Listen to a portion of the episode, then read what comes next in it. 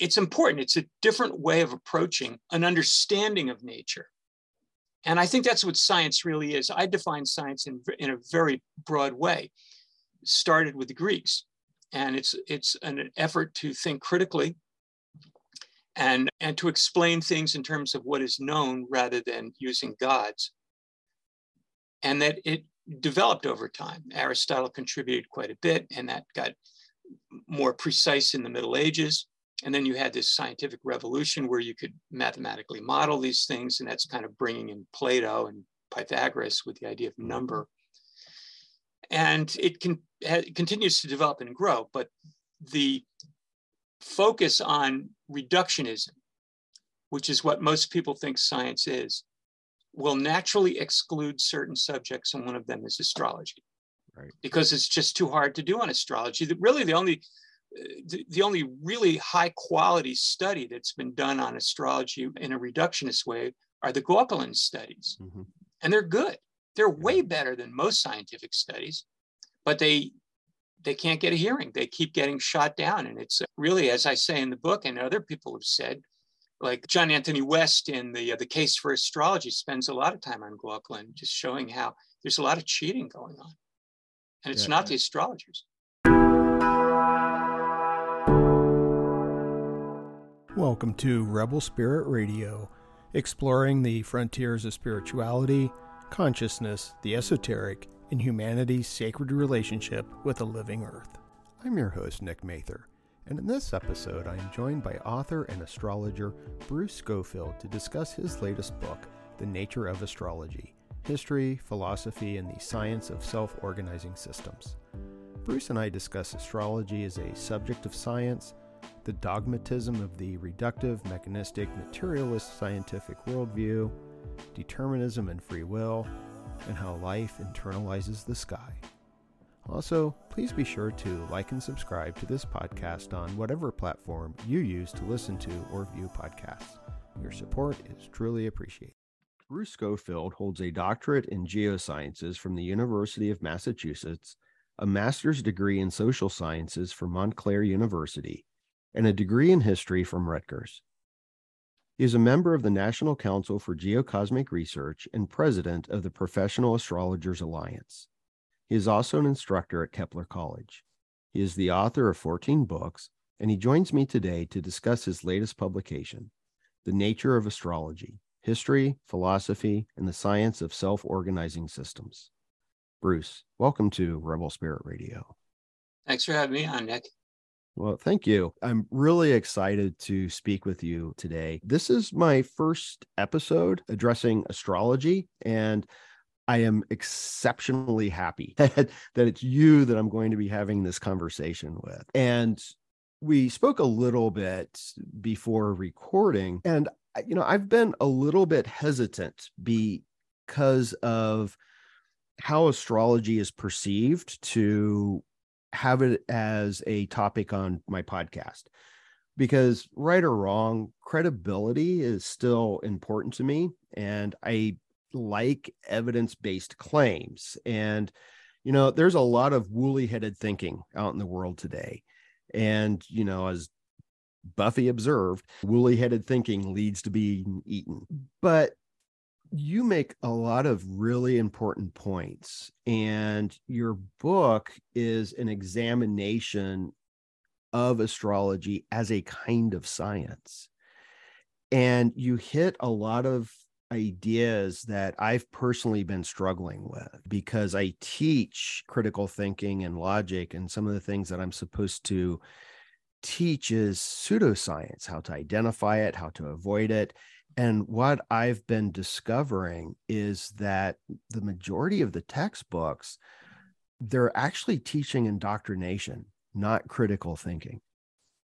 And that's why I think the book, The Nature of Astrology, is so important because I think it demonstrates what critical thinking should be in regards to some things that have been identified as pseudoscience and i think identified wrongly as pseudoscience well let me just say right away that i'm, I'm not arguing in the book specifically that astrology is a science what i'm okay. arguing is that it's a subject okay And that the closest analogies that we have might be psychology and medicine.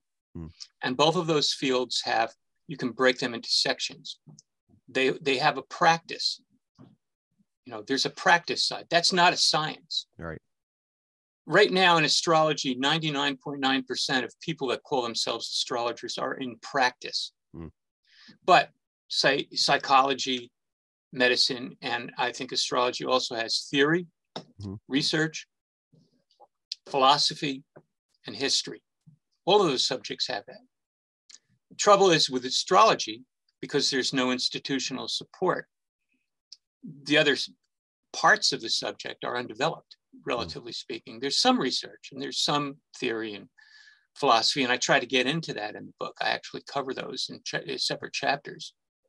But this is very important. People say astrology and they they associate it with a practice. That's not a science. Right. It may use scientific information. It's, uh, astrology has always used scientific information. It, it has relied on precise astronomical measurements.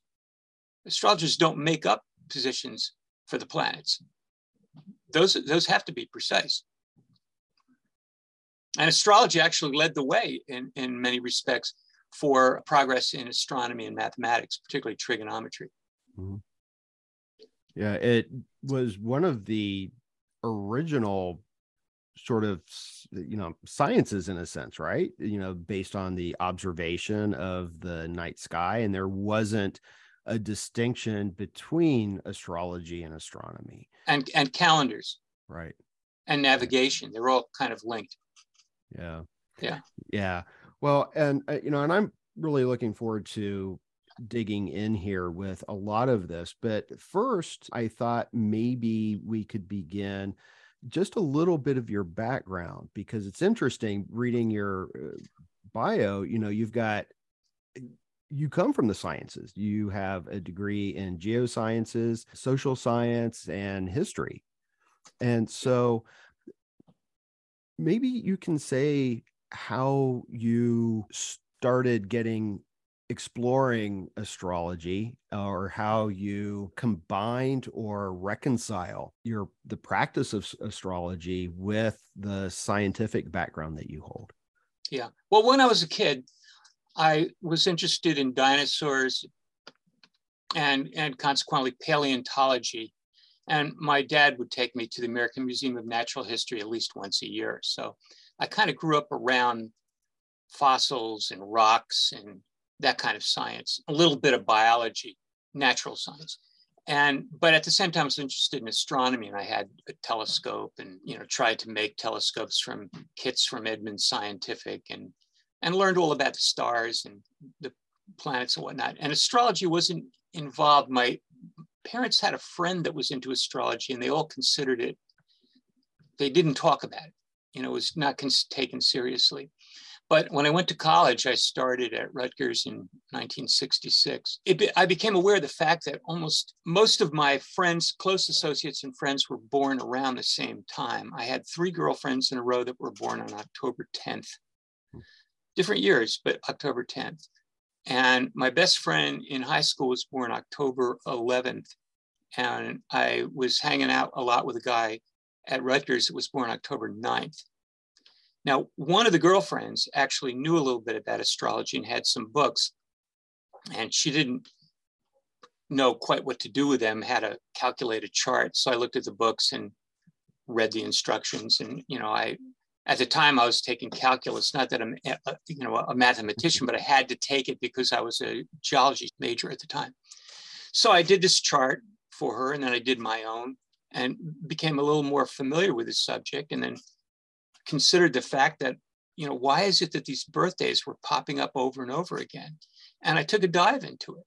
And from her books and from a few that i found in a used bookstore two books by alan leo i you know started doing the calculations for myself and doing some personal predictive work. And i was just incredibly amazed that this stuff was working and this back, basically led to, you know, kind of a personal quest that I've been on ever since. And that's, you know, trying to understand reality. You know, from my point of view, all these definitions of reality that people have are not necessarily complete.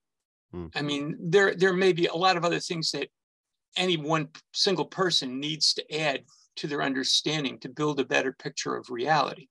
As a philosophy teacher, you would know that. Hmm. But astrology is certainly one of them. Astrology holds some cards. And you know, I think sometimes that these, you know, people that have sports injuries, that's a current thing now, it shows up in their charts. So why isn't this information known? You know, another question is if it's known, how do you apply it? Mm. You know, astrology is a, a real thing, but it raises a lot of real questions about right. How do you how do you handle it. Anyway, that's how I got involved, and I my I, my interest continued in it to the point where I started a private practice and I made a living, full time living as an astrologer for a few decades and retired, though still doing a few things in it. I, I, I follow the planetary positions every day mm-hmm. and watch what's going on. For example, right now, Vladimir Putin had transiting Saturn opposite his Pluto. Mm. He had that last spring when the Russian flagship was sunk.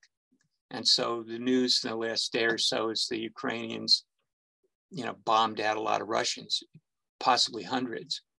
So, you know, I follow the news events along with astrology and I follow my own, you know, personal life and that of a few other people.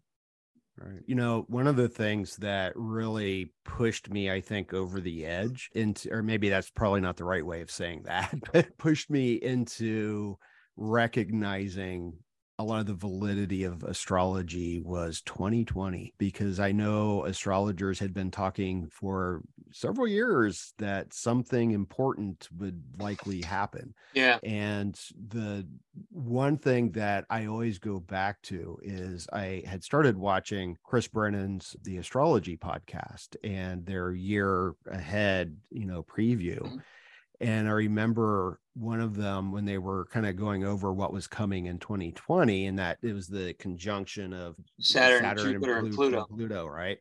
And they were looking at how that was going to play out, you know, over the months. And one of them commented that at the end of March 2020, there would be no snuggling.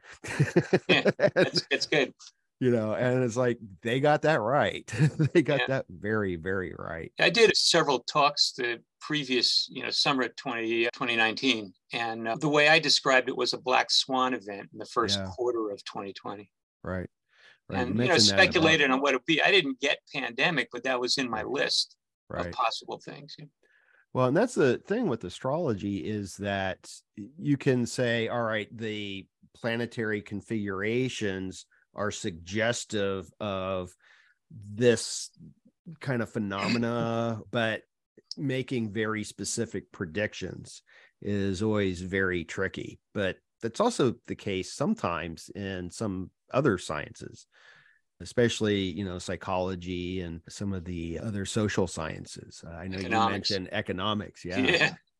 yeah yeah yeah they got quite a track record there well, yeah, and uh, isn't it the case that sometimes astrology is a little bit better at the predictions than the economists are? It might be. Some economists use astrology, a few, you know, and certainly people in the stock market will. But these things are complicated. I think one of the problems is that we tend to focus too closely on detail. And so there mm. was a Jupiter Saturn Pluto conjunction in early 2020. But that's something that is really generational. You know, that's going on for a long time. And if you go back to when things like that happened before, you get things like the Protestant Reformation and the conquest of the Aztecs, all within a few years of each other. And so there was, you know, I mean, it took a hundred years or more to digest what happened in those, you know, that five or six year period. And so mm. we're in one of those now. Right. So what happened in 2020 really is that's just the beginning. You know, that's the first page of a series of transformations mm. that the world, you know, will be going through. You know, my question is always, well, how does this happen? How does this work? You know, there's right. no question that there's an, a correlation going on between these planetary positions and individual lives and the, you know, the experiences of collectives, mm. and including the whole world. But what is going on? That's what I try to address in the book. right as best right. I can. Yeah, and that is the question. How does it work? You know, and I like that what you do in the book is you a main component of it is this exploration of how science has evolved over time and the paradigms that have been instituted.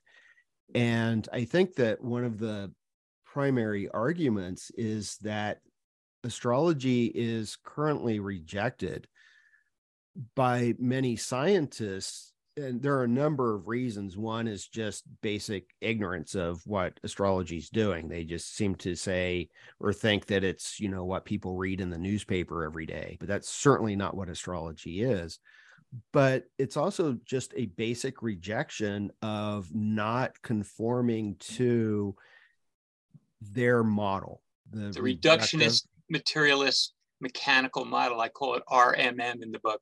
Right, right, yeah. right. And so I, I think that that was really kind of one of the places I wanted to focus on is this trajectory and how astrology is really rejected because it doesn't fit with the RMM and how these new ideas that are emerging of system science and a more holistic kind of thinking give space for astrology. Yeah, I, I think it does. Right. That's essentially my argument. Right. You know, what I'm saying is that science, when people say follow the science, pe- people use the word loosely. Right. But what they're generally referring to is a type of science that developed in the 17th century mm-hmm. and kind of became very much more clarified in the 19th and 20th, in which nature is reduced, it's analyzed in terms of its material qualities, and it's described mechanically and mathematically modeled. So if you can't do that to it, well, then you got some problems. Hmm. And there are a lot of problems, like you can't do that to consciousness. Right. You know, and scientists have been aware of that for a long time. And somewhere towards the end of the 19th century, the beginning of the 20th, you got some people talking about systems. I think it was eclipsed by the rise of quantum mechanics and relativity. Mm. But it was percolating in the background and continues to do so, periodically bubbles up and gets some attention. There's some philosophers that were interested in it, like Whitehead. And it, it pops up from time to time. The problem is it doesn't in, it, it requires a multidisciplinary effort to do it properly. And there's a condition that James Lovelock called academic apartheid, where the departments don't talk to each other. And so what's happened with system science is that every department has its own version of it. Like the anthropologists do it a certain way and the biologists do it another way. The, and the mathematicians talk about chaos and you know complexity. But they're all looking at ways to under, better understand a certain class of phenomena, which are systems, like a cell, or an organ, or a body, or a collective system like a nation, or the stock market, or other large scale natural phenomena like weather or even larger scale climate. Hmm. So it, it's important. It's a different way of approaching an understanding of nature. And I think that's what science really is. I define science in, in a very broad way. Started with the Greeks, and it's, it's an effort to think critically and, and to explain things in terms of what is known rather than using gods. And that it developed over time. Aristotle contributed quite a bit, and that got more precise in the Middle Ages. And then you had this scientific revolution where you could mathematically model these things. And that's kind of bringing in Plato and Pythagoras with the idea of mm-hmm. number. And it can it continues to develop and grow, but the focus on reductionism, which is what most people think science is, will naturally exclude certain subjects, and one of them is astrology. Right. Because it's just too hard to do on astrology. Really, the only the, the only really high quality study that's been done on astrology in a reductionist way are the Gauquelin studies. Mm-hmm. And they're good.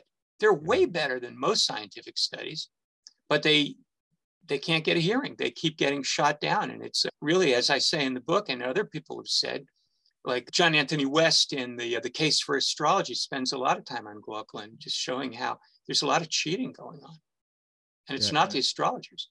Yeah, can you say a little bit about the Gauquelin studies for those who may not be familiar with it? Yeah, Michel Gauquelin was a, uh, st- a, statistician and a psychologist, French. And he, and then later, he and his wife worked for about three decades testing astrology. And they went out and got birth data in France and clarified whether it was accurate or not, calculated charts. And they basically tried to see if there was a correlation between occupation or profession and where the planets were in their diurnal cycle. And that's their daily rise and set. Like the diurnal cycle is the sunrise and sun reaches noon and it sets and it goes under the earth. All the planets do that every day.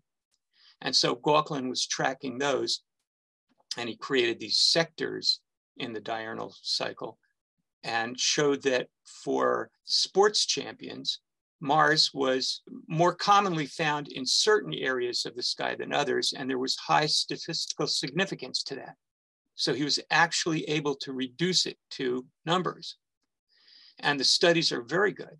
He also later found correlations, be, they, Michel and Francois, and his wife, between planetary positions and heredity and planetary positions and personality. The studies are available. He wrote a lot of books. There's just an ongoing debate because this is too embarrassing for mm. the self appointed pit bulls of science, of reductionist science. They yeah. call themselves skeptics. Right.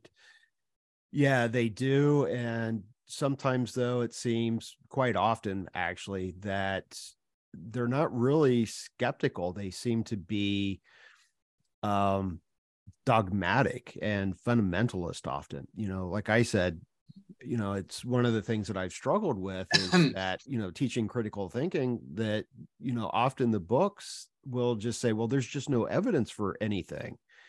And it's like, but there is. If you're not familiar with the evidence, that doesn't mean that the evidence doesn't exist. Yeah. And I really struggle because it's like I don't want to indoctrinate students because that's not that's not critical thinking.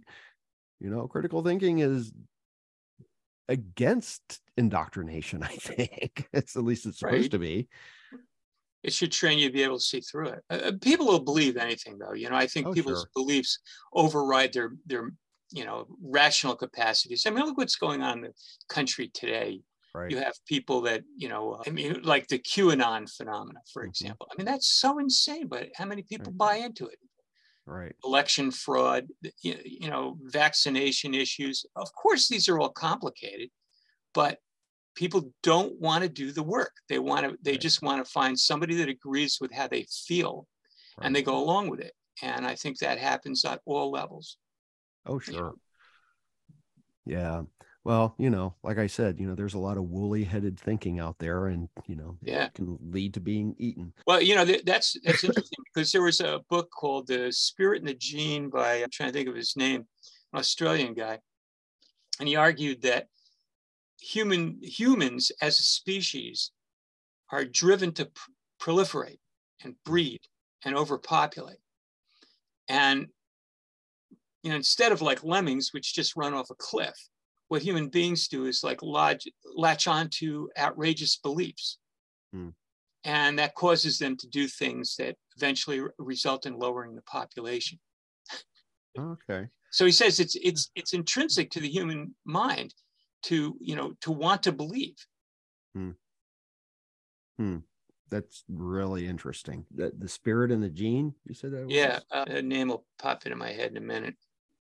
Reg Reg Morrison. There you go. Ah, that's pretty to, quick.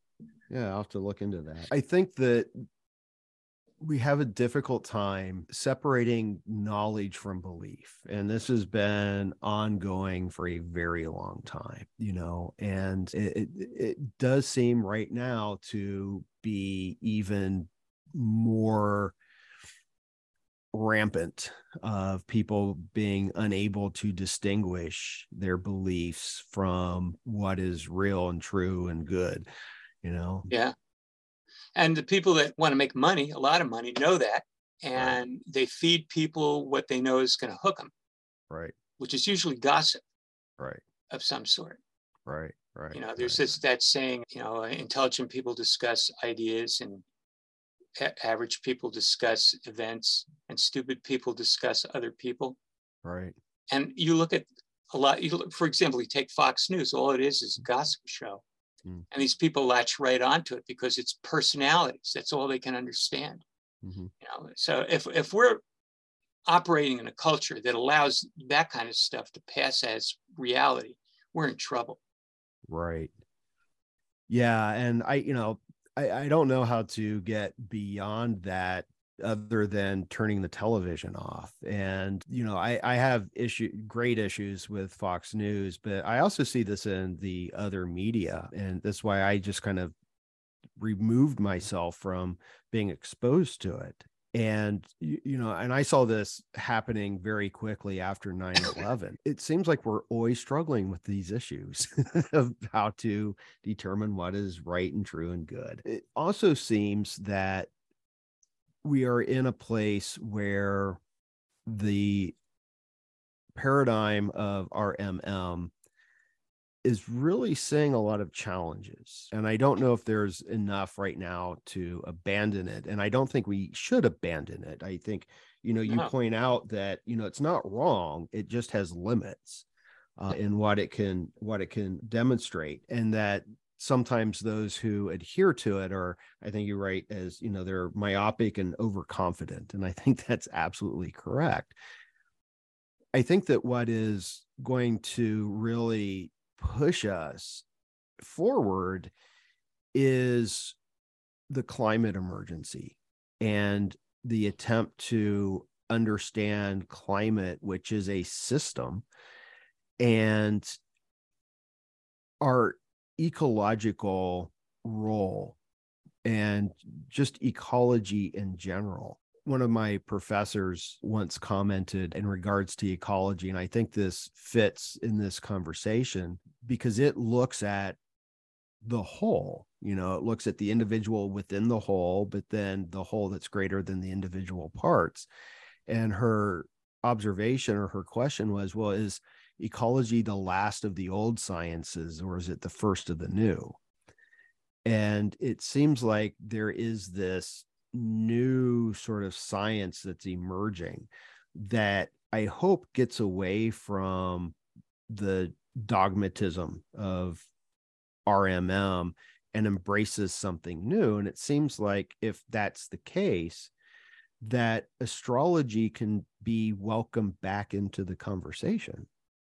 Yeah, I, I that's one of my main points. I think it should be it had there there will be some difficulties primarily in regard to language you know astrologers have their own language and yes they do but you know i don't know I'm, i speculate on how you can get around that but you know let's drop that for now but I, you know just listening to you before ecology is a really good example of you know a branch of biology and earth sciences i guess that has no other choice than to take a systems view because that's what the subject matter is. And then if you go one step higher, you have Gaia. You have Lovelock and Margulis with Gaia, where you have a self-organizing, you know, biosphere that's that's you know intimately, deeply integrated with the atmosphere and hydrosphere and geosphere.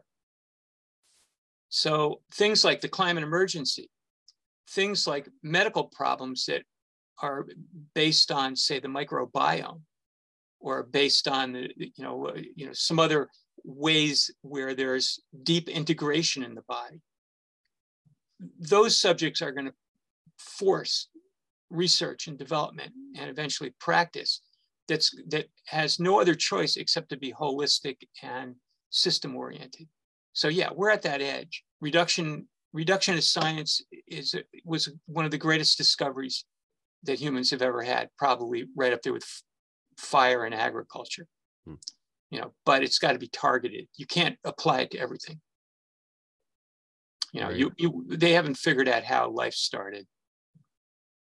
You know, that that's they're working on it, but it's that's that's a very complicated thing. You have to look at a lot of a lot of factors in order to understand that. Yeah, and they can't answer for consciousness, and that's the thing that always gets me is that you know I've heard some of these reductive materialists even say, "Well, consciousness is just an illusion." But it's so fundamental to the human experience. It's primary, and it well, it acts on things. That's the thing. Yeah. You know, it's not. It, how, what illusion can actually transform the planet? Right, right. And it just it boggles my mind. And I always have. I've been arguing for a long time that you know, from the ideas of Thomas Kuhn, who gave us the notion of scientific paradigms, you know, he said that there's always an anomaly that the current paradigm couldn't answer and that it was the attempt to answer that anomaly that would give birth to the new paradigm. And i've been suggesting for a long time now that that's consciousness that it's the attempt to explain that is going to lead us to something new. And I think there are some other things that are going to play into this, but I think that one is like probably number one in my book. Hopefully, the new interest in or you know revived interest in psychedelics yeah. as healing may have something to do with that.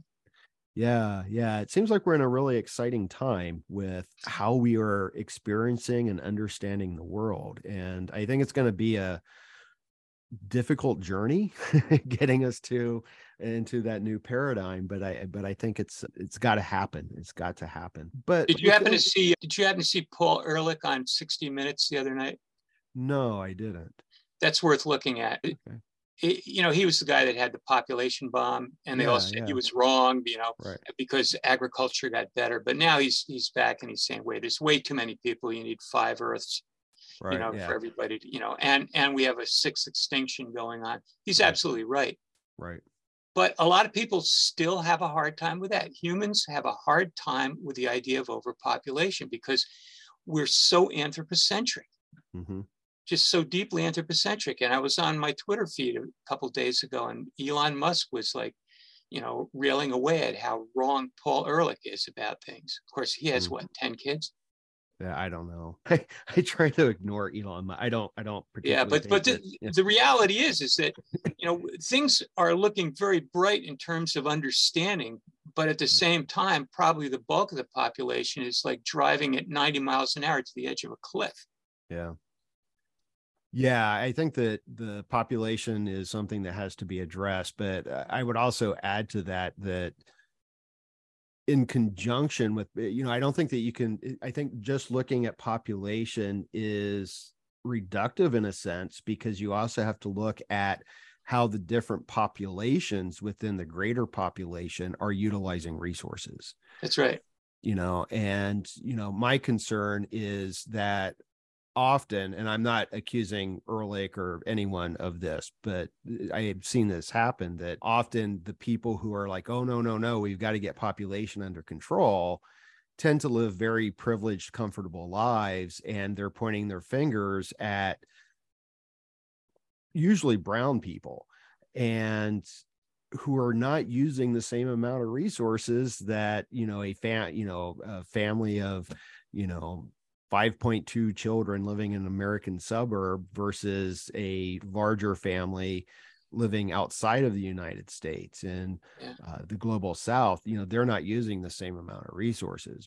But the problem is they want to be like us in many ways and utilize yeah. the same resources. Well, you got to look at the biological level that when an organism like a, like humans are under stress, they automatically want to put out more more offspring. Right, right, right. right. So you keep the third world and fourth world in stress, they're just going to have more babies. Right. So that's got to be considered. Yeah. There, there, are a lot, lot of problems. Population is a very touchy issue right. because it, it, it, you know, leads into religion. Mm-hmm. And people don't want to touch religion because that's, you know, it's it's a belief that is sacred. Right. And you know, we can't touch that at all, no matter how crazy it is. Well, I think we can, and you Well, know, and, uh, You and I can, but you Yeah. know, it's you, they don't. You don't want to hear too. It's only in the last twenty years or so that people have been standing up to, right, uh, you know, religion really yeah, in, in any big way. right, right. Yeah, the fastest growing sort of religious slash spiritual denomination, at least in the United States, are those people who identify as spiritual but not religious, and we're seeing a pretty large mass exodus of religion or from religion. Just out of curiosity, not to put you on the spot here, but do you see a astrological correspondence with that at all? With what? People leaving or challenging the religious traditions that have Uh, been well, I think dominant for that- so long. That you know that comes with education, Mm. right? You know, so more and more people have gotten educated over the last few centuries, right? Mm. Well, you go to the Renaissance, maybe one percent of the population was reading. hmm You know, it's a lot higher now. Right, right. But astrologically, when Pluto went through Sagittarius, which was in the 80s and 90s, you know, that really got it going. I mean, you had all these crazy preachers on TV. And also, you know, if you, if you go back at that time, you really see the erosion of respect for certain types of religion. Mhm. Yeah, that's that was the beginning of it. And it continues. Yeah. Saturn will go into Pisces this year. Right. And, you know, Pisces is a sign of beliefs, Hmm. and Saturn is a sign of reality, Hmm. Or at least the, the idea that there is a reality. And I think we'll see an acceleration of resistance to religion. We'll see a lot of um, disillusionment going on. Hmm. You know, you have a lot of people living in fantasy land Right. you know i spend a lot I work, i've worked hard in my life to try to determine you know what's real or as close to real as i can find it to be and what isn't and most people don't do that they're just going along with a program and i think there's going to be a lot of uncomfortable wake up situations over the next three years Hmm. for a lot of people Yeah. Yeah. I, I think that's that's very true as well. and, And- the world i mean with with the climate emergency Right. I, you know what we need is like three or four hurricanes within you know a month to totally destroy something like florida Yeah. you know to really wake up it's obvious to me i'm sure it's obvious to you that something's going on but yeah. You know it is an emergency but people have to get hit harder over the head because they're living in this you know set of beliefs that are in denial of that Right. Right. Yeah. It's a uh, an illusion. It's you know, it's I guess what the the the Hindus would call Maya. You know, we Yeah. tend to be l- stuck in this, and it seems that there are beliefs that I think there are roots in religion and you address some of these. And as a philosophy instructor and teaching religious studies as well i always find it curious when i bring these up in the classroom. For example free will and you know notions of individuality. And i you know you note that the rmm is very connected to ideas of individuality oh, but yeah. it's also part of the judeo-christian islamic traditions especially in christianity the focus is on the individual and in particular protestant theology. It, it's all the individual and and choice. Yeah yeah and choice and it these falls things apart without that. Yeah these things just go unquestioned and it's taken as a article of faith. It's an article of truism for the overwhelming majority of my students. You know they'll say well we have free will and i'm like but do you really? What, what's the evidence for that? Well i can make choices all the time but do you? You know well you know what's the evidence for this? You ever talk to your students about stoic causal determinism? Not not so much. I need to start bringing in the stoics into into my courses but say something about that. Well stoics were this well there was a lineage right. but it's a philosophical tradition out of Greece and Rome that came as close to astrology as closer to astrology than any other philosophical tradition out of Greece and Rome. Hmm. And one of the reasons was because they considered a person's you know experiences to be the result of preceding causes mm. that everything was the result of a cause multiple causes or a swarm of causes and there was really very little room for free will right. and free will could only come out of consciousness raising your understanding of who you are. And they thought it, divination and astrology was fine because that kind of backed up the whole idea that there was a lot of de, you know causal determinism is what it was called. There was a deterministic universe that we're living in and little adjustments were possible but not much. Now in religion christian religion in particular east western religions in general you have this idea that the individual needs to make a choice in christianity it's between good and evil and if that's not there, then there's really no need for God or religion. You know, it's like Adam, you know, and Eve, you know, choosing whether to eat the, the apple or not. I mean, the fact that they had the choice gives reason for a, a, a, a Satan, you know, an evil to exist at the same time that God does.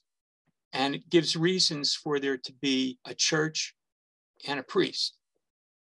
It's all linked together. Uh, astrology kind of disturbs that in some ways because it suggests that people actually do have a lot more determinism operating in them than they mm-hmm. think. Of course, there is a lot anyway. I mean, we have our genetics and we have our childhood upbringing, and that's probably 90% of what we do anyway, right? If not more. So if you're honest about those things, there's not a lot of room for free will. There is room for it. And but the Stoics were interesting in that they tackled that problem early on. Right. Yeah. Right. Yeah, I think they inherited quite a bit of that, especially the causation from Aristotle. But eh, with the Stoics, and this is something I wanted to ask you about, because the worldviews that preceded the RMM you know we get much of that from the you know especially in the west we get this from greek philosophers and you had this idea that was in plato of the anima mundi that the there was a world spirit and the stoics also believed in something like that didn't they? Because plato thought that the universe was alive that it was its own being and yeah. the Stoics held something similar to that. That wasn't it that the world soul was all that there was, that that world soul was in fact kind of God. And the dynamic continuum, that's what they referred okay. to. Right. And we were to put ourselves in alignment with that, weren't we? It wasn't that kind of the stoic idea to accept our fates, but to put ourselves in alignment with the uh, overarching patterns and unfolding of the universe. Yeah, that's exactly right. I mean, the, the, the whole Stoic idea was that you align yourself with nature. And nature is the dynamic continuum, which is the same as God. And, you know, there was this force that held it together called pneuma, Mm. And it allowed all parts of the universe to communicate with itself. And there were, there's there's some good rationale for astrology and all that. Right. But right, yeah, the, exactly. the, the goal of being a Stoic was to be to do what your fate was. Mm-hmm. And you know, you could you could it's like a dog tied to a cart. that was one of the analogies they would use. You could walk along with the cart and get somewhere, or you could lie down and be dragged. And my understanding is that with the astrology there you know it's it's not entirely deterministic. There's still some free will that can happen within this. And i know that in some of the texts that have been kind of rediscovered if that's the correct way to look at this that there's like a lot of magical rituals that people were doing to try to change some of the astrology or to work with it better so that it wasn't so i guess it was a way for them to try to achieve a little bit more freedom th- from the gods that, that they saw were active in the cosmos. I don't know if that's right but what is the role of free will in astrology? Because it does seem like you know there are these patterns but that we're not entirely bound to them well there's a branch of astrology called electional astrology mm-hmm. that is about choosing the right time to do something so based on experience like observing you know suppose somebody gets married at a certain time and you look at the chart for that moment you know that that event transition point and you find that they did that when saturn was opposite pluto and one was rising and one was setting. And then that marriage falls apart after a few years. Well that's a piece of information that you you, you know you put on your uh, in your notebook. And then you see more and more of those. And this goes on generation after generation. And by now astrologers have a pretty good idea what works and what doesn't work. And so you know for example i'm taking a trip in February next month. And I was working yesterday on the time that I'm going to leave my house on that trip because I found that that works. Mm. I take, I've taken many trips and even just a trip to the store. You know, sometimes I'll, I'll note what's going on. Today we have cell phones, so you can pop up a chart right for the moment. You can see what's going on. But that's a way of, of participating with hmm. nature. Mm and it's a branch of astrology, been around for a long time. I, I, have a discussion on it several places in, in the book and get into in depth about what it might mean and mm-hmm. so on. But it certainly does allow for more free will or choice. Uh, what I didn't like when I was an astrological practitioner was clients asking me for times to do things that would allow them to take advantage of other people. Mm and I had to excuse myself from those sort of things a few times. There were several people that never got it, never got why I would do that. It was it was so deeply baked into who they were that they were unable to transcend the idea that maybe manipulating other people is not that good of a thing in all cases. Right. right. So there's some fate going on there, right? Mm-hmm. Right.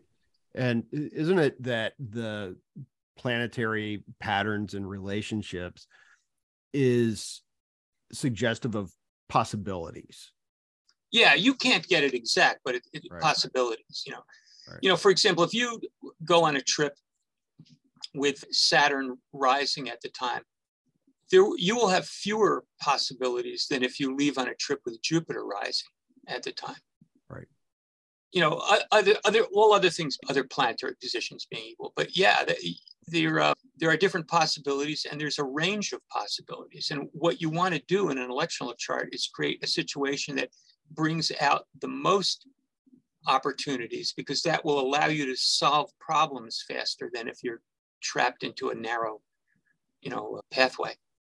Hmm. Yeah.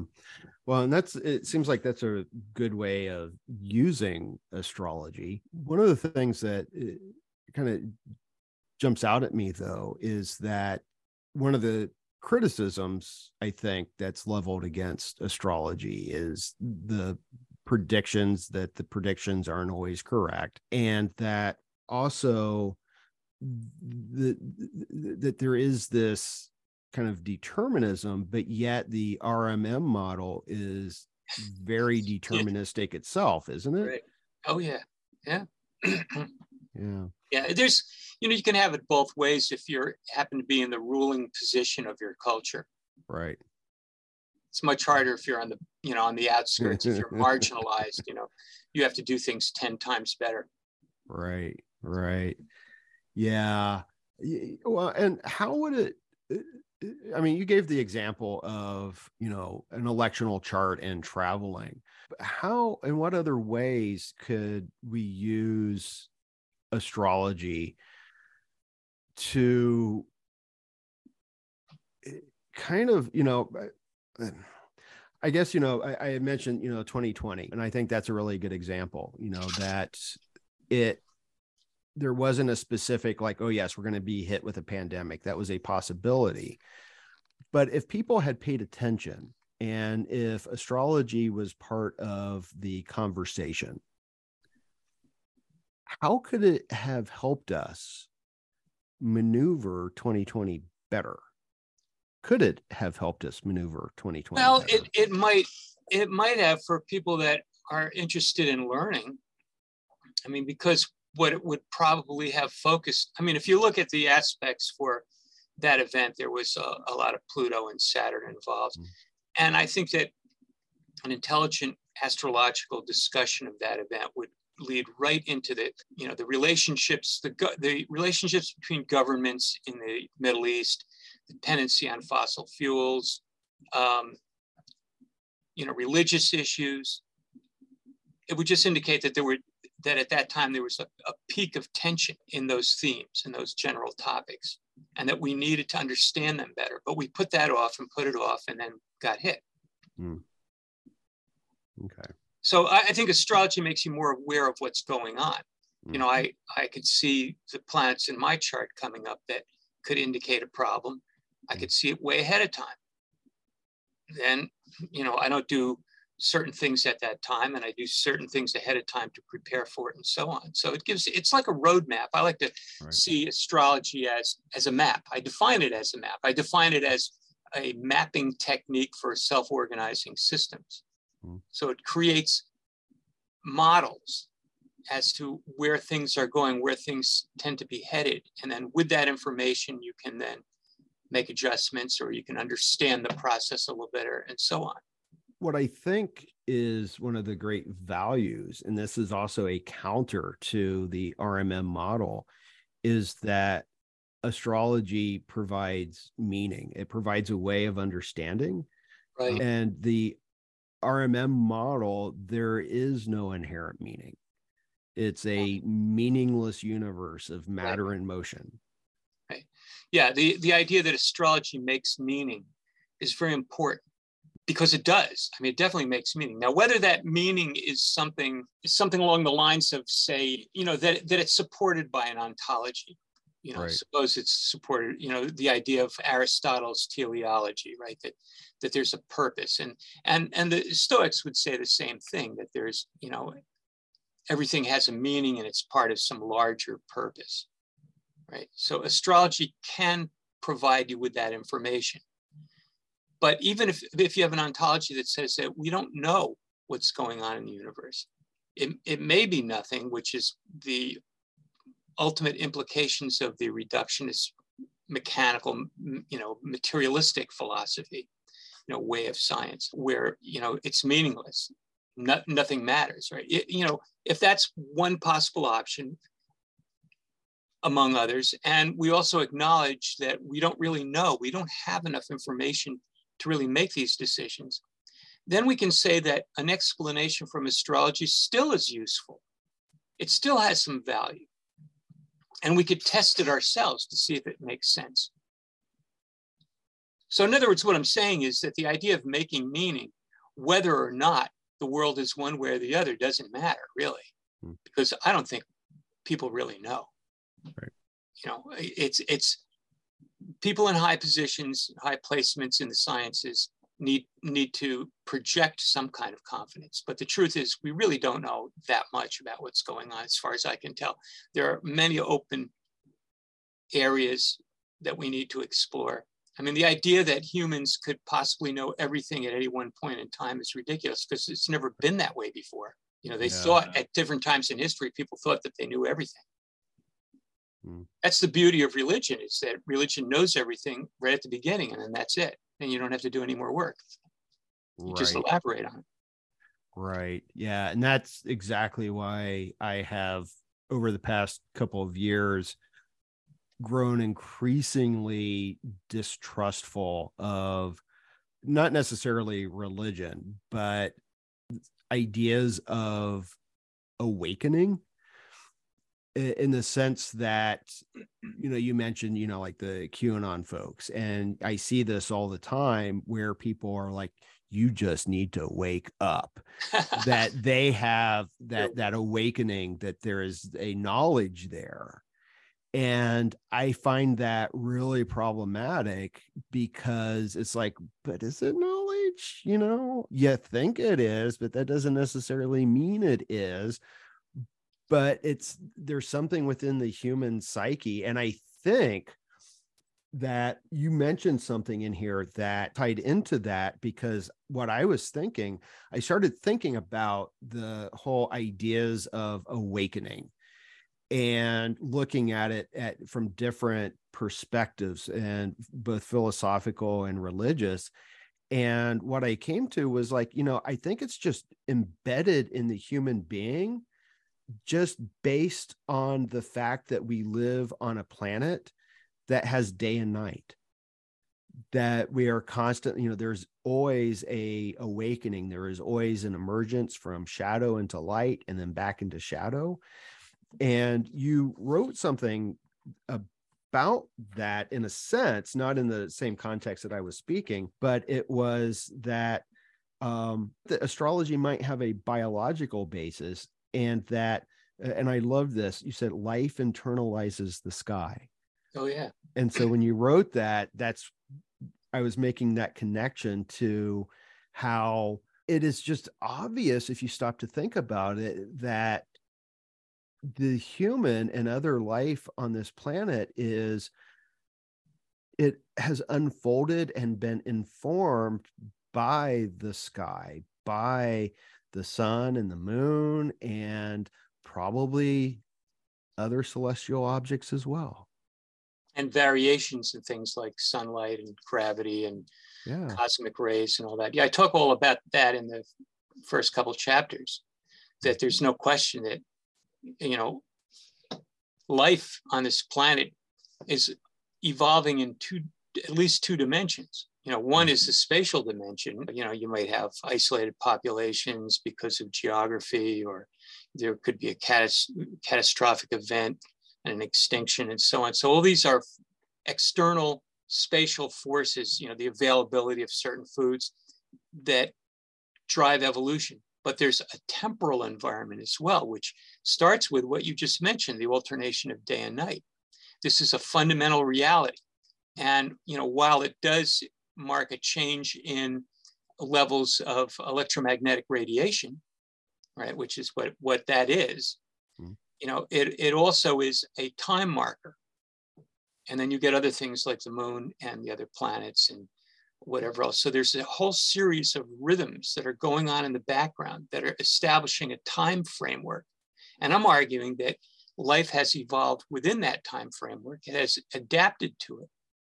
And that gives a basis for astrology, at least in some ways. So that's you know one theme I I begin with and I come back to it later. Right, right.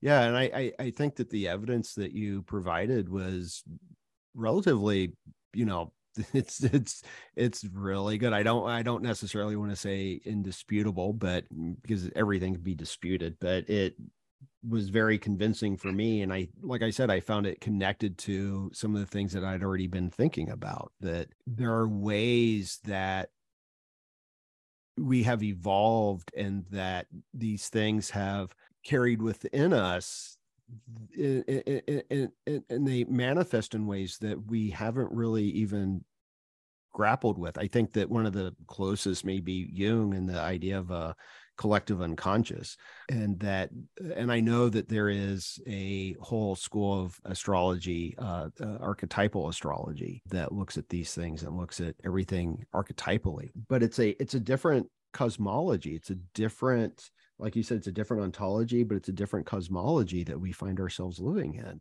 Yeah, well, I, I talk about archetypal cosmology. Mm-hmm. You know, it's it's a modern attempt to try to move towards a philosophy and cosmology that is holistic. Right. You know, that, that takes into account systems and so on. But right. we're not there yet. Right. No, no. People are trying. yeah. It takes know, a long time for these things to happen.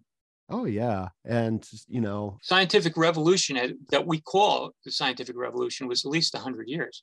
Right, if not more. You know, I, it took a while, and it all has a history, and you know, it, it, it will change as well. Everything changes. I think that's the thing that we always have to keep in mind that everything changes, and the planets, I think, are good reminders of that. That they're constantly changing.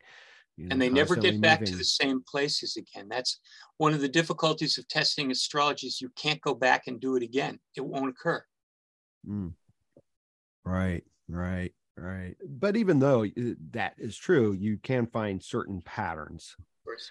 Yeah. And do you think that as we move forward and hopefully this will happen quickly, I think it's going to have to out of necessity. You know, I mentioned Plato and the Stoics and the idea of the anima mundi and this idea of a soul to the universe. And I'm seeing the challenges of consciousness to RMM and more voices suggesting that consciousness is fundamental and that consciousness is everywhere and there are degrees of consciousness. Do you think that we're going to find ourselves back in a conscious universe? And if we do, does that help us understand astrology better? Well, maybe. You know, first let me say that consciousness is a very complex subject and I'm yes, no expert on it. Yeah, it's sure. one of my projects, you know, to learn more and more about it. Yeah. Look at that, my doorbell's ringing. Yeah. My wife will get it, I think. Yeah, I think consciousness is an ongoing project. And at least for me, it's a, an ongoing study, reading about it, learning about it, you know, it's really been part of, you know, my ongoing education. But I don't have any concrete answers. I'm not ready to take yeah. a stand and say one thing or the other. I just think we need to know more about it. Right. I see things in terms of kind of a hierarchy of knowledge or more, you know, as you learn more, it becomes more, you know, it's more inclusive. You take a, a, broader view. Probably the best analogy would be climbing up a mountain. You get to a ledge and you see a lot of things, but then you get climb another thousand feet and you get to another ledge and you see more right? Until finally you get to the summit, or maybe there's another mountain next to it and you have a much broader view. So understanding something like consciousness really involves, it's, it's a long-term project. Yeah. I mean, humans have been working at this for a long time.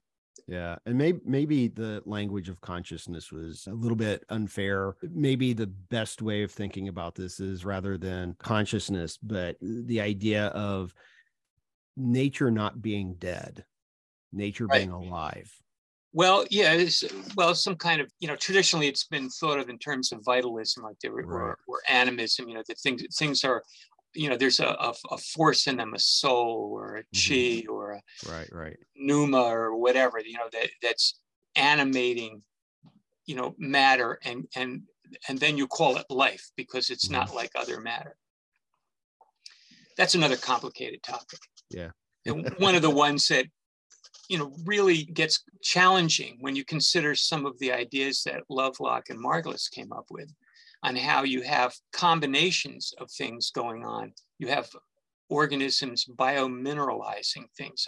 Our bodies contain many structures, like our skeletons and our teeth, that are not really alive. I mean, there's mm. stuff in there that's alive, like bone marrow, but there are, there are solid substances there. So life as we understand it really is fusing with its environment.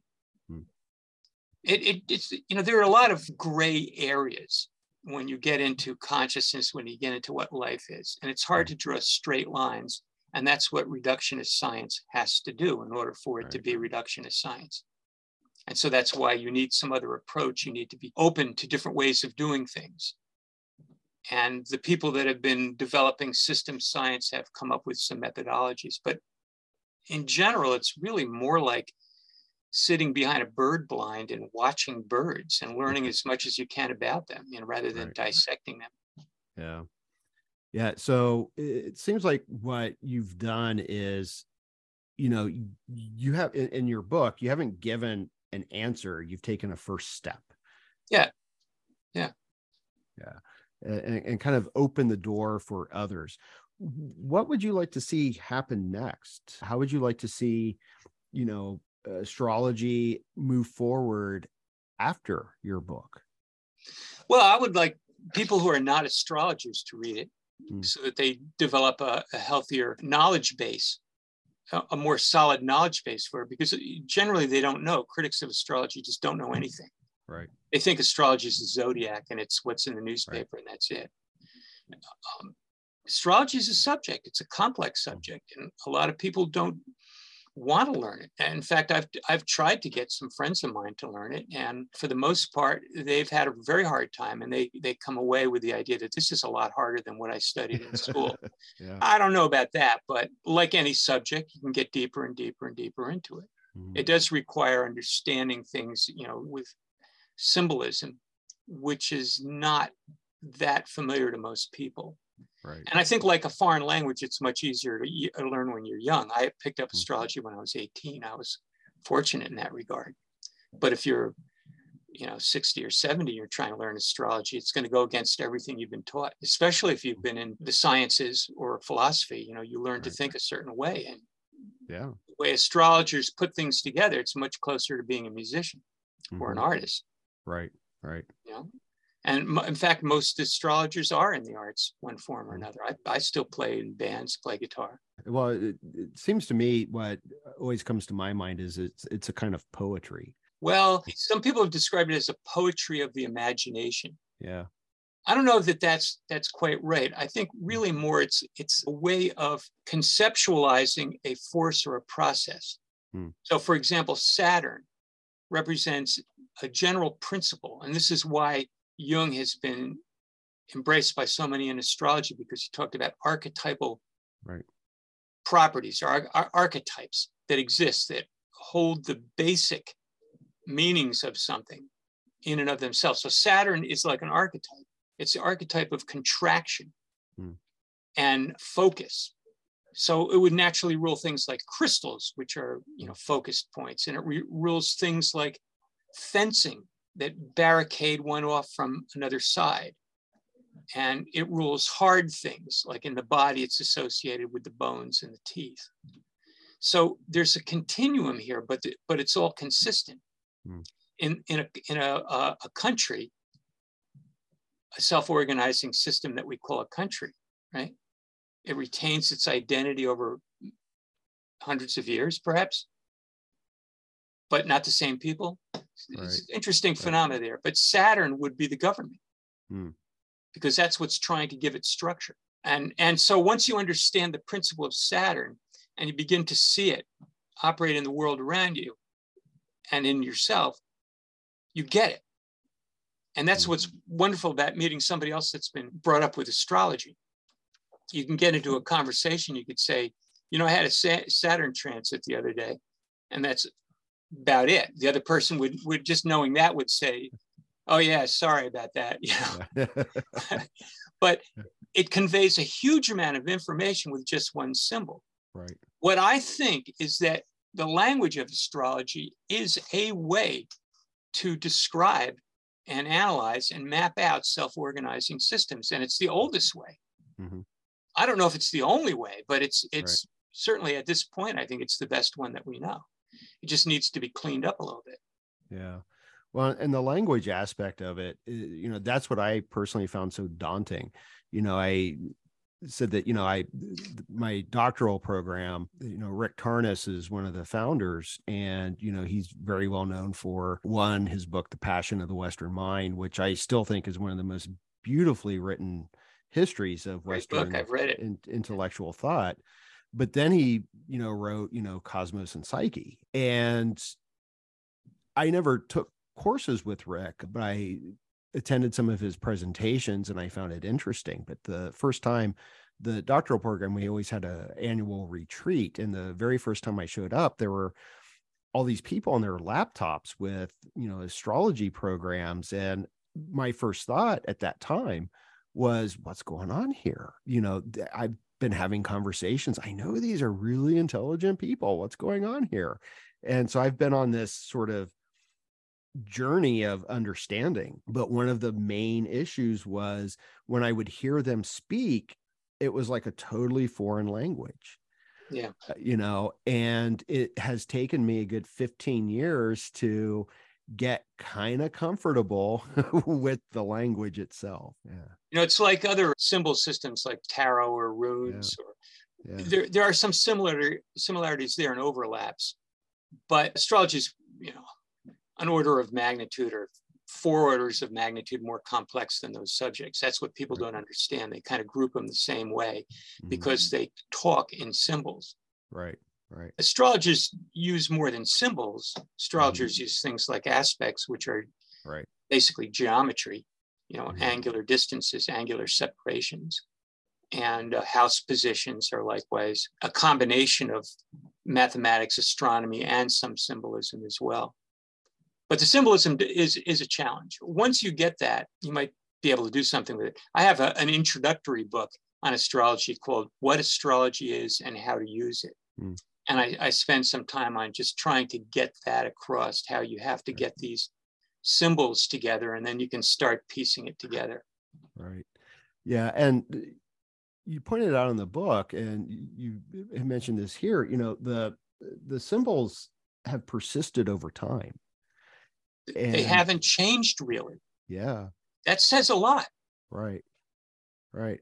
Because symbols are so multivalent, they often yeah. do change. But and, and and what I personally like is, you know, you gave the example of Saturn. One of the things that kind of clicked in my mind was you know, Saturn is also eh, kind of restrictive. It's, you know, this is you can, you know, the the borders, right? I think you had mentioned a, yeah. a border. And what really clicked in my mind with that was when someone had commented or made the observation that yeah saturn is the last of the visible planets that right. you couldn't go beyond that yeah. and once i heard that and it's you know basic knowledge but you just don't think about it it's like oh oh, now I start seeing some of the symbolism. Now I see that it's based on observation. But it is based on observation. It was considered the most distant planet until the discovery right. of Uranus in the you know 1780s. But its meaning has been consistent. Mm-hmm. It has to do with cold and compact and so on. I did a study, which is in the book, of weather temperatures mm-hmm. you know, when the sun was aspecting Saturn and found a strong correlation with cold with Saturn. I did the same thing for Jupiter and I got a completely different result. Hmm. So something is going on in astrology that we're not able to state with any confidence as to what it is. Right. We just don't know. I, in the terms of weather, I suggest that it might have to do with gravity, but I'm not convinced of that. I, right. There's something going on there. Maybe we need a fifth force. Maybe there's something that we're missing completely. Maybe life is way more sensitive, or self organizing systems are way more sensitive than we think they are. And you know, you use things like the butterfly effect. You know, butterfly flaps its wings in Brazil, and you get a tornado in Texas. And very tiny, tiny, minuscule influences can tip things such that down the road you have a big event in the system. I mean, there, mm-hmm. there's some of that's got to be involved in it as well. But clearly, astrology presents problems. Mm. Some of it's been tested. There's, I think, plenty of evidence that it's a real deal, that astrology is a real thing. It's not somebody's ridiculous belief system, and it's not a religion, certainly. Right. The, the problem is to figure out what it is. Right. Right. And that's going to take a lot. And astrologers are not equipped to do that. Right. right. There are no institutions yeah. and they're practitioners. Astrologers mm-hmm. are practitioners. You, you can find now and, and then an astrologer that's interested in theory, but mo- even most of them are involved with the theory of a particular technique that they use as a practitioner or as a mm-hmm. hobbyist. So, how do we get around that? How, how do we advance it? Well, the first thing we have to do is sell it as a subject mm. you know in need of some research and encourage more research to get a few more you know points on the board and then maybe at some point there'll be some institutional support mm. but but it's a it's going to be a long haul i i think in the book i project into the future at the end i yeah. you know astrology as being accepted i say minimum of 100 years mm. probably more like 200 100 to yeah. 200 but it'll trickle in. Mm-hmm. I don't think it's going to go away. You know, right. astrology's not going, it hasn't gone away for like 4,000 years. So, yeah. Well, and there seems to be an increased interest in it now, too. Yeah. The, the uh, internet, which is an explosion, a media explosion, has caused mm-hmm. craziness, but it's also brought a lot of information to the front. Right.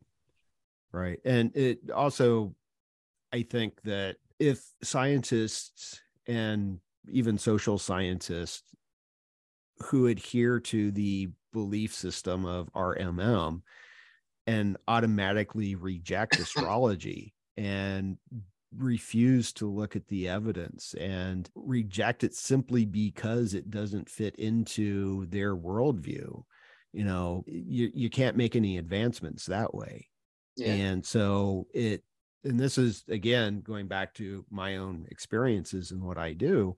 This is why I struggle with it because not struggle with astrology, but I struggle with how do I teach critical thinking in a way that won't get me fired, you know, because I, I want to tell my students so desperately that, you know, look, just because this book says, oh, this is false, doesn't mean it's false you know we need to think a little bit more critically about these things. Yeah. I think astrology is the big anomaly yeah. in the, the current paradigm. Okay. Uh, or at least one of them yeah. You know so it's not it doesn't fit in with it it will take a scientific revolution to create a situation where astrology might be able to fit in. And what I'm suggesting in the book basically is that it would be system science would then be regarded as more legitimate than it is now. It will be seen as a necessary approach to knowledge, making knowledge out of nature, and that astrology will then make more sense. But astrology has a long way to go too. It needs more research, more mm-hmm. more studies that show that something is going on there to attract the attention of the reductionists because they have the microphone right now. You know, some some may be interested in it and testing it, and you know, James Lovelock and Lynn Margulis had the same problem with Gaia. Hmm. You know, they come up with this idea of the Earth being a self-organizing system and, you know, working, you know, with its environment, coupled with its environment, as Lovelock would say. And then the critics would say, well, you know, it's it's more a metaphor. You know, there's no science behind it. So then Lovelock winds up doing some science and you know, pretty good science, and other people as well but it's just ignored. You know, and any kind of hole in it, any any criticism of it is just enough to take it off the board. So that subject has had a similar problem, and that subject's very important. Gaia theory is extremely important, especially at, mm-hmm. at this time now with the climate crisis raging. Right. That's what we need. Mm-hmm. Yeah. Well, we need that, and we need less anthropomorphism. Mm-hmm. Yeah. I think it's going to happen out of necessity. yeah. It's got to get worse before it gets better. Well, you know, it, it takes humans a while to give up the illusions that we've been living in. Yeah. Um, we're a believing species. We are. We are. And, you know, I, like I said, you know, I was been thinking about awakenings and because I think what really appeals to people is this idea of certainty that they now have certainty because this whole model answers all of their questions. Yeah, that's and, what people want. And I've been telling my students that, you know, we have to start avoiding that. And and this isn't a new idea and it isn't a new idea in philosophy. And I don't know why more philosophers don't go back to their roots and you know, acknowledge that the only thing that they know is that they don't. yeah. You know, and I tell students, it's like, you know, the best thing we can do right now is kind of learn to surf the waves of uncertainty. I, I wrote a song and recorded it in the 80s with my band, the Pseudo Realists. well, put your mind in a uniform. Yeah.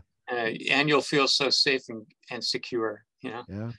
That's how it works yeah that is that is exactly how it works and we need we need to leave the uniforms i think. Yeah. all right well bruce i know that we're kind of running out of time here. Let me ask you a final question here.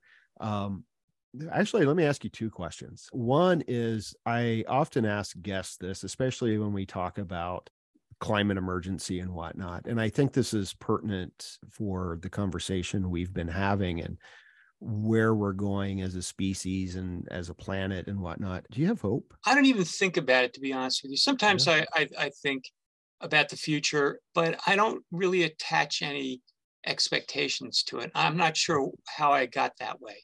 Hmm. I'm pretty much in the moment. Yeah. I, I would say if if there is a reason for me getting that way, it has to do with physical, you know, difficulties from some accidents. But I don't think that, you know, taking the broader view, which is what I try to do all the time, I don't think the Earth itself is in danger. Right. You know, the Earth, the Earth will survive. The bacteria will live. You know, we're living on the backs of the bacteria. Right. They'll be around. We'll just make a huge mess, make it really hard for our descendants. That would be the worst case scenario. Right. So, uh, you know, like a stoic, I look at the worst case scenario and then I make peace with that and then I'm okay. That's a stoic technique, by the way. And um, no, I, I think that's about it. You know, like I, am in the moment. I'm really in the moment, you know. Um, uh, that's that that's the way we should actually be, I think. Be here now, right? I'm going to do what I can do. You know, I mean, I have, you know, solar panels on my house and I don't drive very much anymore. And when I was younger, I did a lot of bicycle riding and walking, lots of walking.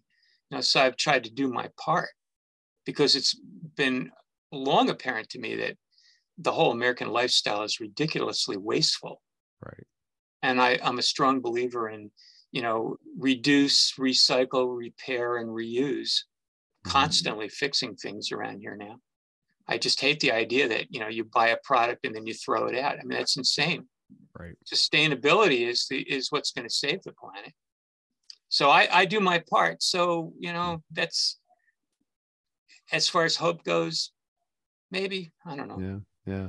Well, you know, and it, the the question was even broader than the environment, but I mean that's so central, of course, right now. But you know, will we be able to find our way into a new science and abandon what has been harmful with RMM and find more find our place in the in the world in the universe again i guess well i, ho- I hope so i think that if we're going to progress in in regard to science we're going to have to do something like that yeah. to me science is a long tradition it's not just reductionist materialist right. mechanistic science it's it involves things like observation and correlation mm-hmm critical thinking. These are all parts of doing science. These are ways of doing making knowledge in a democratic way. So you mm-hmm. you use one or more of these various techniques, you come up with something, and somebody else can do it and come up with the same result. That's science. Yeah. You don't have to use that one one method all the time. Hopefully, we'll get there. You know, it's entirely possible that the you know the climate crisis will get so bad that that any kind of progress will be slowed down or right. or limited to you know just a few people it's you know there mm-hmm. there there could be some problems right. best case scenario the answer to your question is yes it'll get better let's hope i think there's always yes and no's and better and worse and it's complicated you know it's always complicated so and, um, and what's progress anyway you know evolution right. is not progress evolution is right. just change over time Right. Exactly. So I mean, we could, you know, there were was a thing called the Dark Ages. You know, Rome yeah. was, you know, you know, Rome failed at a certain point. It took, you know, three or four hundred years to recover from that. So I mean, that could happen again. Yeah, yeah, and you know, as you mentioned in the book, I think that you know even the idea of progress itself is something that perhaps we need to abandon or shift or define better yeah, yeah, yeah, exactly, exactly. So, okay, the final question then is what is next for you? What what do you have coming up? Well, I'm retired. I'm trying to work a little more on my music now and trying to keep my health going because I mm. have some neurological issues that, you know, slow me down. So I don't have anything definitely planned. I have I got to clean up my house. My parents in the last few years died and have a lot of their stuff in the basement in the garage. And so, you know, nothing really glamorous planned. no, no new books or uh, no, not at this point. I, you know, I have, you know, this one I put a lot into, yeah. and I have a few other books that are still selling. And I may do some, you know, write some scientific papers. I have a few studies that I've been on for years. I could, you know, dig them up again and write them up. I like doing that. Yeah. Yeah. Do you have a website or a place for people to go to find out more about your work?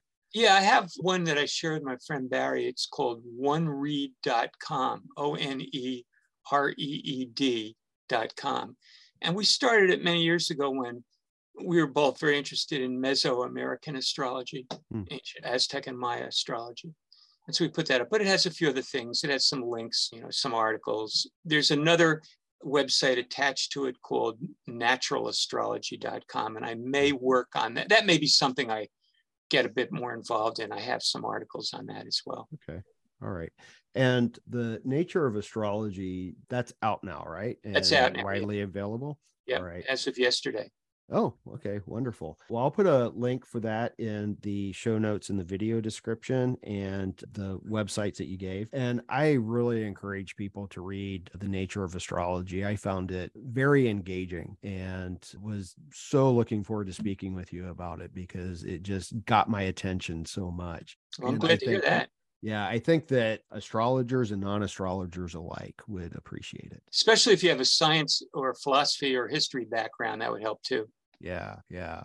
Well, yeah, it, it touched on several things that I've been familiar with in terms of the shifting worldviews, and you cited sources that I'm very familiar with, like you had a Carolyn Merchant in there, and Oh yeah, uh, a few others. Death of um, Nature. Yeah, yeah, exactly. Good book. Um, yeah, it is. I've read that a few times now, but yeah, I think it has a really good place in our intellectual history. Your book, that is, and I, I think it's really important work, and I think it'll be really interesting to see where people take it after this. Me too.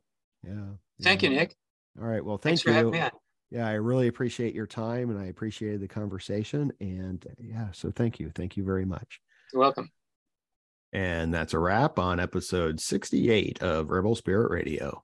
Thank you so much for listening or watching if you're part of my YouTube audience or view this on Spotify. If you would like to support my work here on Rebel Spirit Radio, please consider becoming a patron. There are currently four levels of membership Seeker, Sage, Adept, and Guru. Some of the perks available include early access to videos, shout outs to members, a members only Facebook page, access to the Rebel Spirit Radio Discord server, a monthly book club, and the opportunity to join me and special guests for a monthly cocktail apocalypse happy hour at the end of the world. You can find the link for the Patreon in the show notes or video description. And of course, if you'd still like to make a one time donation, you can still do so via PayPal. Another way that you can help the podcast is to share it with friends, family, or even coworkers that you think will enjoy it. That really is one of the best ways you can help and support the podcast. As I mentioned before, I often kid that I'm here in the Southland doing missionary work in regards to religion and spirituality and ecology, psychedelics and consciousness, and how all of this can help us heal humanity's relationship with the sacred earth. So if you feel moved by the rebel spirit, please, by all means, help share the good news. Also, if you enjoyed this podcast, please make sure to give it a positive rating on whatever platform you use to listen to podcasts. It only takes a second, and your five star ratings really do help, especially if you listen on Apple. If you have a minute to spare, please consider posting a short but positive review. And please subscribe. For those viewing on YouTube, please give this video a thumbs up and subscribe to the channel. Make sure you hit that notification bell so you will be informed when I upload new content. I'm Nick Meador, and you've been listening to Rebel Spirit Radio. Until next time, may you be in peace, may you flourish in all possible ways, and may you continue to nurture your rebel spirit.